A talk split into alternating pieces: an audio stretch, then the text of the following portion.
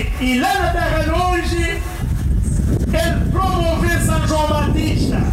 Dê esse nome, o nosso grande Tilili. Uma salva de palmas para Tilili, não para chorar. Tilili was mijn vader. Hij overleed eerder dit jaar en werd op Cabo Verde begraven.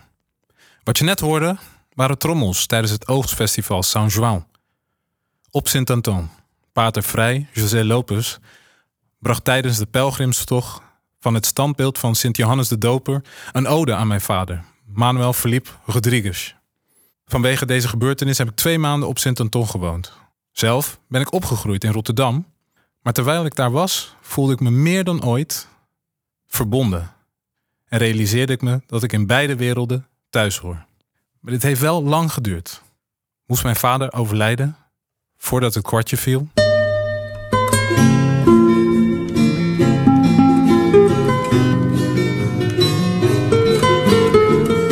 Hoe ging die cultuuroverdracht bij jou thuis? Was dat je vooral je vader of je moeder? Of... Ik zag al heel vroeg hoe mijn vader als cultuurdrager puur sang daarmee bezig was. Hij heeft nogal wat dingen gedaan. Hij heeft in de gemeenschap allerlei activiteiten georganiseerd. Van voetbaltoernooien op Krooswijk in Rotterdam. Tot als pionier meewerken aan de zomercarnavalparade. En groepen daarvoor mobiliseren. Het is iemand die onze grote icoon Cesária Évora naar Rotterdam gehaald heeft voor haar eerste optreden. Meegetrommeld met het Rotterdamse Saint-Jean Festival, wat het oudste culturele festival van Rotterdam is. Dus ja, mijn vader was echt wel een voorbeeld. Maar soms ook wel overweldigend. Hij was wel veel. Omdat hij daar heel erg in opging. Hij was veel van huis. Ik was dan veel met mijn moeder. Als je het hebt over cultuuroverdracht. Ik denk, dat gebeurt toch in huis heel sterk. Ik denk dat ik ook wel veel van het karakter van mijn moeder heb overgenomen. Thuis spraken we Kaapverdiaans en Nederlands. Ja, de traditionele gerechten stonden op tafel. De cachoepen, de kage, de guisat. Dus echt, thuis was echt wel het domein van mijn moeder. Zij was echt de homemaker. En ik ben de jongste van 3 kinderen. We hebben nog een tijdje op Kaapverdië gewoond. Volgens mij was er een plan om terug te remigreren. Daar heb ik nog wat vage herinneringen aan. Ik vond het niet zo leuk. In het begin, je moet toch ineens iets achterlaten. Wennen aan de manier hoe het daar gaat. Ik heb er ook even op school gezeten. Dat vond ik helemaal niet leuk. Weet je, een lel op je handen krijgen als je een fout maakt met iets. En dat was toch anders in Nederland. Maar we zijn op een gegeven moment teruggekomen. En ik heb hier nog wat Portugese les gevolgd ook. Ben ik ook mee gestopt. Vond het ook niet leuk om op zaterdag dan Portugese les te gaan volgen. Als je eigenlijk wil spelen, dat soort dingen. Kan ik me iets bij voorstellen. Maar jouw vader, vond hij het oké dat je stopte met die lessen? Ja, ik moet zeggen, we hebben het daar niet heel veel over gehad. Ik denk dat dat gewoon heel organisch gestopt is. Hij was niet boos of zo. Ik ging voetballen op zaterdag en dat vond hij ook leuk. Okay. Ja, dat heb ik gemerkt ook, want hij stond altijd langs de zijlijn. Heel veel herrie te maken. Dus vanaf jongs af aan ben ik ook op een gegeven moment bij mijn vader in de winkel gaan werken. Hij had een reisbureau en verscheepte pakketten van en naar Cabo Verde. Ja, zo raak je toch nog meer ondergedompeld in die cultuur. Maar daar begon het ook wel te knellen. Op een gegeven moment, je wil tieneren. Maar er werd door de cultuur van je verwacht dat je heel hard werkte. Dat is de werkethiek die mijn vader ook, denk ik, kende uit Sint-Anton. Dus op een gegeven moment klapte dat wel. En hoe was dat dan? Kwam je in opstand? Ja, opstand. Ik denk dat... je merkt dat op verschillende manieren. Op een gegeven moment wilde ik ook gewoon meer met vrienden zijn. Het klopte niet met wat ik om me heen zag. Inderdaad, na schooltijd gingen andere klasgenoten, vrienden andere dingen doen. En ik ging dan linea recta naar de zaak. Op een gegeven moment bouwt dat gewoon op. Maar goed, ik had op een gegeven moment een weekend bijbaan. En om dan door de week dan ook nog in de winkel te staan. Het was gewoon veel. Ik wilde met vrienden afspreken. Ja, andere dingen doen. Optreden, muziek maken. Wat dat betreft ben ik op een gegeven moment ook wel muziek gaan maken met vrienden. En dat was heel erg iets wat ik voor mezelf deed. En mijn ouders zagen dat eigenlijk pas toen ik op de bühne stond. Dus ik heb het niet echt gedeeld. Het was echt meer mijn ding. Dus misschien was dat toch ook wel een soort fase waarin ik heel erg bezig was met mezelf ook wat meer vinden. Mm-hmm. Ja, ik hoor veel overeenkomsten met wat ik ook gehoord heb tijdens die interviews. Er lijkt een soort kloof te zijn tussen die eerste en die tweede generatie, die voortkomt uit onbegrip. En dat is logisch, want de eerste en de tweede generatie hebben allebei een hele andere ervaring en daardoor ook een hele andere mentaliteit. Ze nemen een andere positie in. Ze moeten een andere positie innemen. Denk aan leven versus overleven. En ook heeft die eerste generatie een hele andere connectie met Cabo Verde, een veel tastbaardere connectie dan de tweede generatie. Dat leidt tot een zoektocht. Ja, nou, dat herken ik wel. Kijk, je vraagt het zo aan mijn cultuuroverdracht. Hoe ging dat tussen de generaties? Ja, het klinkt zo handzaam, overzichtelijk, alsof je een koffertje ontvangt van dit is je cultuur, alsjeblieft, veel succes mee. Maar ja, in de praktijk ging het echt niet zo makkelijk. Het was meer een soort zoektocht.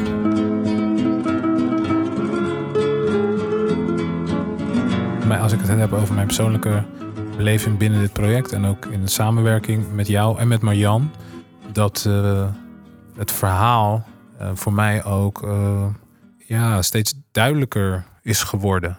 En je hebt het hier over referenties, referentiekaders. Ik zie dat, en ik zei dat zojuist ook, dat dingen op hun plek zijn gaan vallen. En door terug te gaan en die betekenissen op te zoeken in die verhalen, is het mij in ieder geval veel duidelijker geworden. Ja, bijvoorbeeld iets wat ik nu meeneem ook. En wat ik nu letterlijk ook... Ik heb een ketting om met een hoofdje. Ik weet niet of je dat kan zien. Nou, het is het hoofdje van Amílcar Cabral. Ik hoorde van mijn vader bijvoorbeeld over de onafhankelijkheidsstrijder Amílcar Cabral. Cabo Verde is in 1974 onafhankelijk geworden van Portugal. Amílcar Cabral heeft daar een beweging voor opgezet en geleid. Heeft het helaas zelf niet mogen meemaken. Hij is vermoord, een jaar voordat dat gebeurde, de onafhankelijkheid. En mijn vader is heel sterk verbonden met Amílcar. Hij zei op een gegeven moment letterlijk, Cabral was voor mij net een god. En daar sloeg ik op aan. Toen besefte ik echt zo van, oh, wacht even. Als hij dat zo zegt, dan is er echt sprake van een soort spirituele verbinding die hij heeft met het gedachtegoed van Amílcar Cabral. Ja, hij heeft heel erg het zaadje geplant, Amílcar, voor dat hele emancipatieproces. Of hij heeft dat helemaal in werking gezet. En daardoor is ook de identiteit van de Kaapverdianen ontstaan, wil ik bijna zeggen. Dus ja, ik leerde heel veel dingen. En dat is iets wat ik de rest van mijn leven met me zal dragen. Dat in zich. En dat zal ook een verbinding blijven tussen mij en mijn vader en waar hij voor stond. Maar ook met andere Kaapverdianen en de Kaapverdiaanse identiteit. Ik heb op een gegeven moment meegewerkt aan de productie van een theatervoorstelling. Helden heette die voorstelling. En ik leerde in het productieproces over het leven van Amílcar. En als icoon is hij ook voor mij heel erg belangrijk geworden. Cultuur was voor hem het belangrijkste wapen om die identiteit uit te dragen. Later begreep ik pas waar je eigenlijk aan mee hebt gewerkt en wat dat betekent. Bijzonder is dat ook ik in aanraking ben gekomen en geïnspireerd ben door Cabral. Nog ver voordat ik bij Storia terecht kwam. Ik was een paar jaar geleden op zoek naar een Afrikaanse held om een paper over te schrijven. En ik kwam zijn quote tegen, of een quote tegen uit 1970. Waarin hij uitlegt dat cultuur aan de ene kant het product is van de geschiedenis en tegelijkertijd ook die geschiedenis vormt. Zo geeft cultuur ook de relatie vorm tussen de mens en zijn omgeving. Cultuur heeft invloed zowel positief als negatief op hoe mensen met elkaar omgaan, hoe groepen met elkaar omgaan en zelfs hoe verschillende samenlevingen met elkaar omgaan, zegt hij.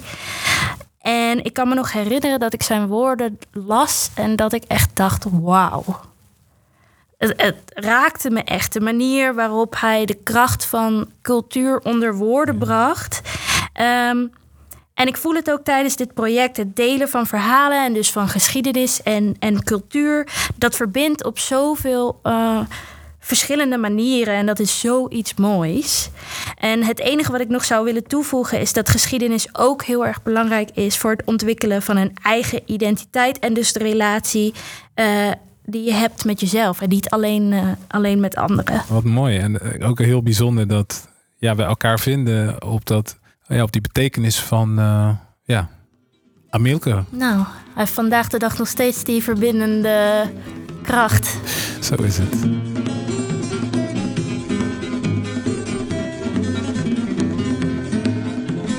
Als ik hier iets uit moet pakken, dan begin ik hiermee.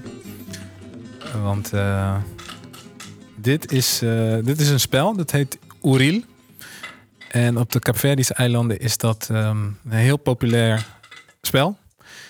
En ook bij ons in de huiskamer werd er heel veel Oril gespeeld. En rekenen is hierbij heel belangrijk. 12 vakjes en zaadjes. Wat zijn het? Het zijn opgedroogde olijvenpitten. En daarmee ga je dus om de beurt een parcours af. En degene die wint, heeft de meeste pitten verzameld. Nou, dan moet je me maar eens leren hoe dat moet dan. Want... gaan we doen.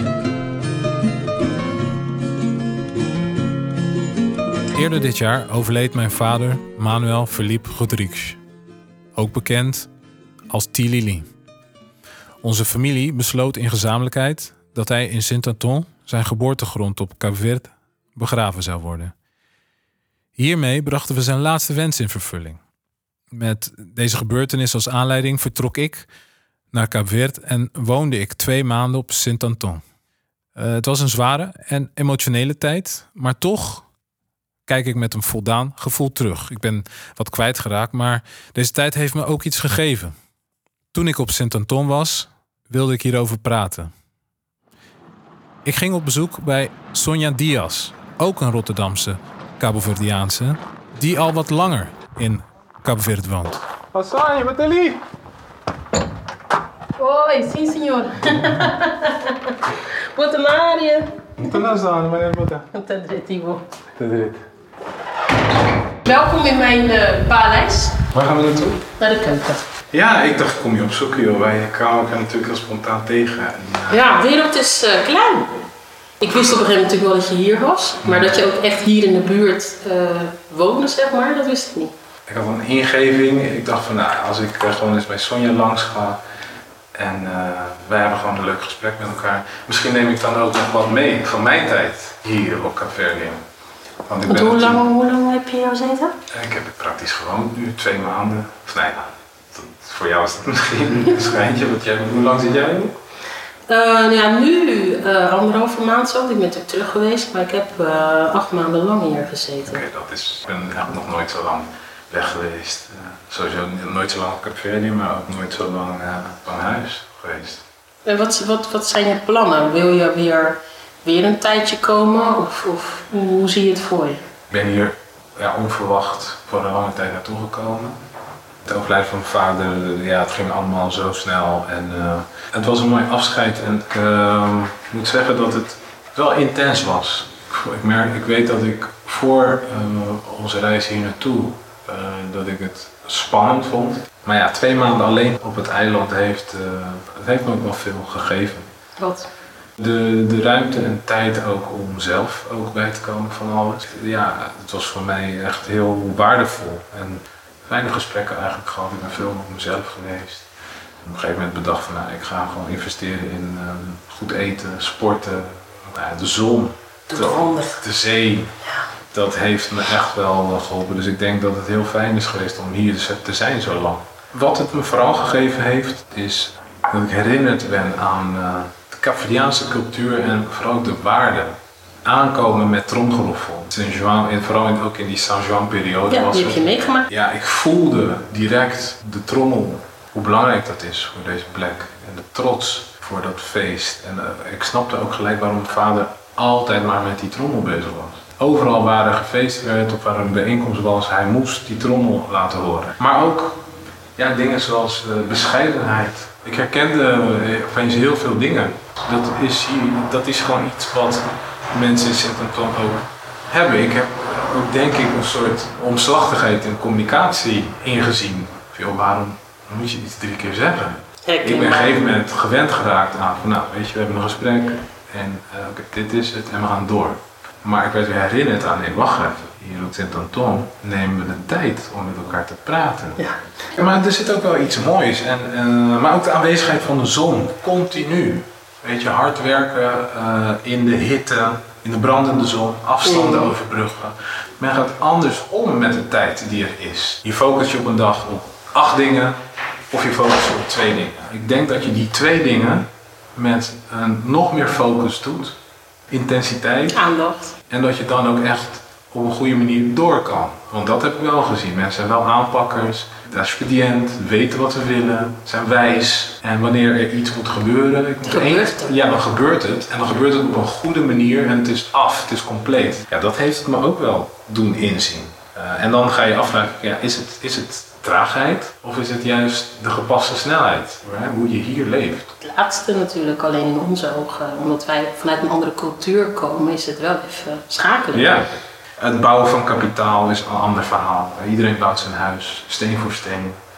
Letterlijk steen voor steen, ja. En dat is iets heel, heel, heel bijzonders, heel eervol. Ja, ik weet niet, het lijkt alsof mijn vader me op dit punt van mijn leven hier naartoe gebracht heeft. Ja, om weer herinnerd te worden aan wat het is om Kaapverdiaan te zijn. Het is niet typisch Kaapverdiaans, maar heel veel migranten. En migrantenouders die willen dan dat hun kinderen zich aanpassen aan waar ze dus geboren zijn of opgroeien. En geven dus die cultuur niet mee. Maar nu zie je dat je dat dan mist. Terwijl als je dat wel heel erg sterk mee hebt, dan is je veel sterker dus in je schoenen. Wat je net zegt, waar je ook bent, dan maakt het helemaal niet uit waar je bent. Als je maar weet wie je bent. Ja, en ik denk de les die ik misschien eruit kan halen, want het heeft mij echt wel lang geduurd om tot inzichten te komen. Ik heb 40 jaar mijn vader geobserveerd. Ik heb het gezien. Alleen wat de betekenis ervan is, dat heeft me wel wat langer geduurd. En daarom zeg ik, ja, begeleiding, als je je kind meeneemt bij de hand en gewoon op zijn tempo ook daarin de betekenissen meegeeft, dan komt dat wel goed. Je moet het goed kunnen, elkaar ook daar goed in kunnen gebruiken. Ja. Iedereen kan in zijn of haar eigen manier iets brengen of halen. En als je elkaar daar goed in kan inzetten, is dat alleen maar mooi. Ja, nou ja, veel om over na te denken en ook terug te luisteren. Want of dat mijn zoontje hier ook later naar kan luisteren. Nou, het is goed om dingen gedocumenteerd te hebben. Sowieso voor jezelf, maar ook inderdaad voor je kinderen. Ja. Ik maak er wel een punt van dat er wel dingen gedocumenteerd zijn. In dit Stadsarchief van Rotterdam ben ik echt aanwezig. Ja, mooi. Bewust en onbewust. Want eerst was ik er niet zo mee bezig, maar later dacht ik, mocht er iets gebeuren en ik ben er zoveel jaren later niet meer. Ik ben er wel. Hé, maar mag ik dat terras van jou nog eens zien? Ja, tuurlijk. Nou, het is niet bijzonder hoor. Dit is ook zo'n huis wat niet af is, hè? Ik weet niet, volgens mij zijn ze van plan om nog andere verdiepingen zeg maar erop zitten, maar wij zitten hier vaak gewoon hier op de trap. Oh, wauw.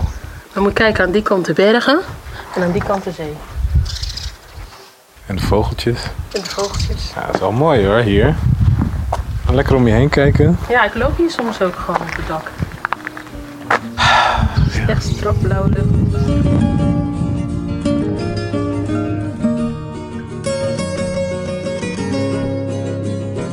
Nou Davidson, welkom terug. Bedankt voor de mooie reis. Ja, dankjewel. Blij om terug te zijn. Hé, maar je mag weer. Nou, dan pak ik deze bad boy erbij. Hey, good choice. En ukulele. Waarom de ukulele? Nou ja, ik dacht, dit is mijn time to shine. Heel goed. De cavaquin, zoals hij in Cabo Verde genoemd wordt, is niet weg te denken uit de Capverdiaanse muziek. Je moet goed luisteren, maar meestal hoor je hem ergens op de achtergrond met een soort slag die hierop lijkt.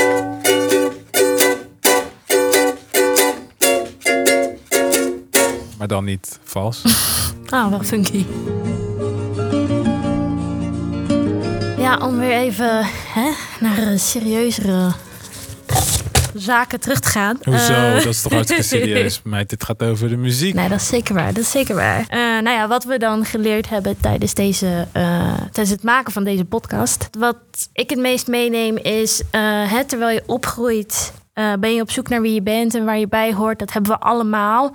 Maar als kind van migranten is dat een extra complexe zoektocht. En je hebt misschien het gevoel dat je tussen twee werelden leeft. Dus daar ben je die Nederlander, hier ben je die Cabo Verdiaan. Herkenbaar.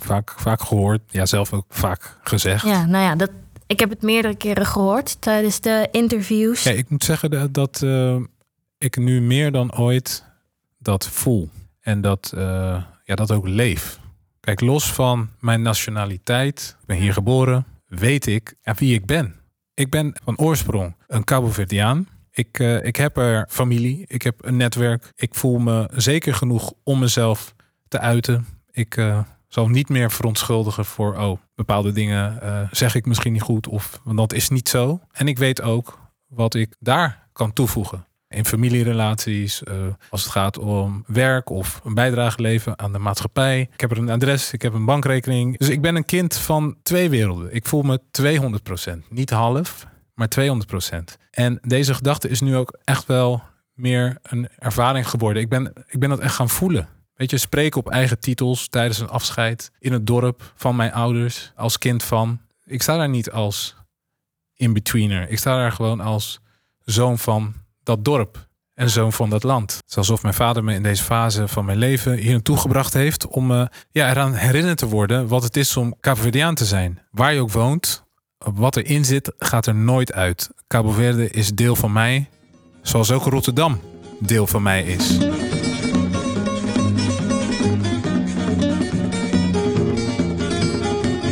Nou, en dan staat er volgens mij nog één ding op jouw culturele tafeltje. En ik denk dat het... Je hebt dorst. Ja, nou ja, hier mag toch op geproost worden. Ja, durf je dat? Het is sterk spul dit. Want wat is het? Nou, we hebben hier inderdaad nog één ding staan. Dat is... alsjeblieft, dat is bij jou. Dat is een liqueur. Oh, dat is best wel veel. Niet in één keer achterover slaan. Niet? Gemaakt door suikerriet. Wij noemen het Grok. Dat is bekend op alle eilanden. En sterk spul. Nou, vind ik een mooie afsluiten. En heel erg bedankt, Davidson, voor deze kans en voor deze mooie samenwerking. Jij ook, Maxine. Heel erg bedankt. En proost. Proost.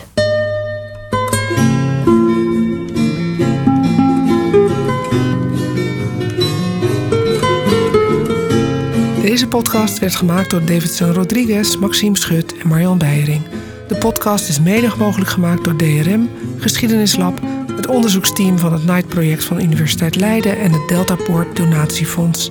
Luister de hele collectie van het Rotterdamse label Morabesa Records terug op muziekweb.nl.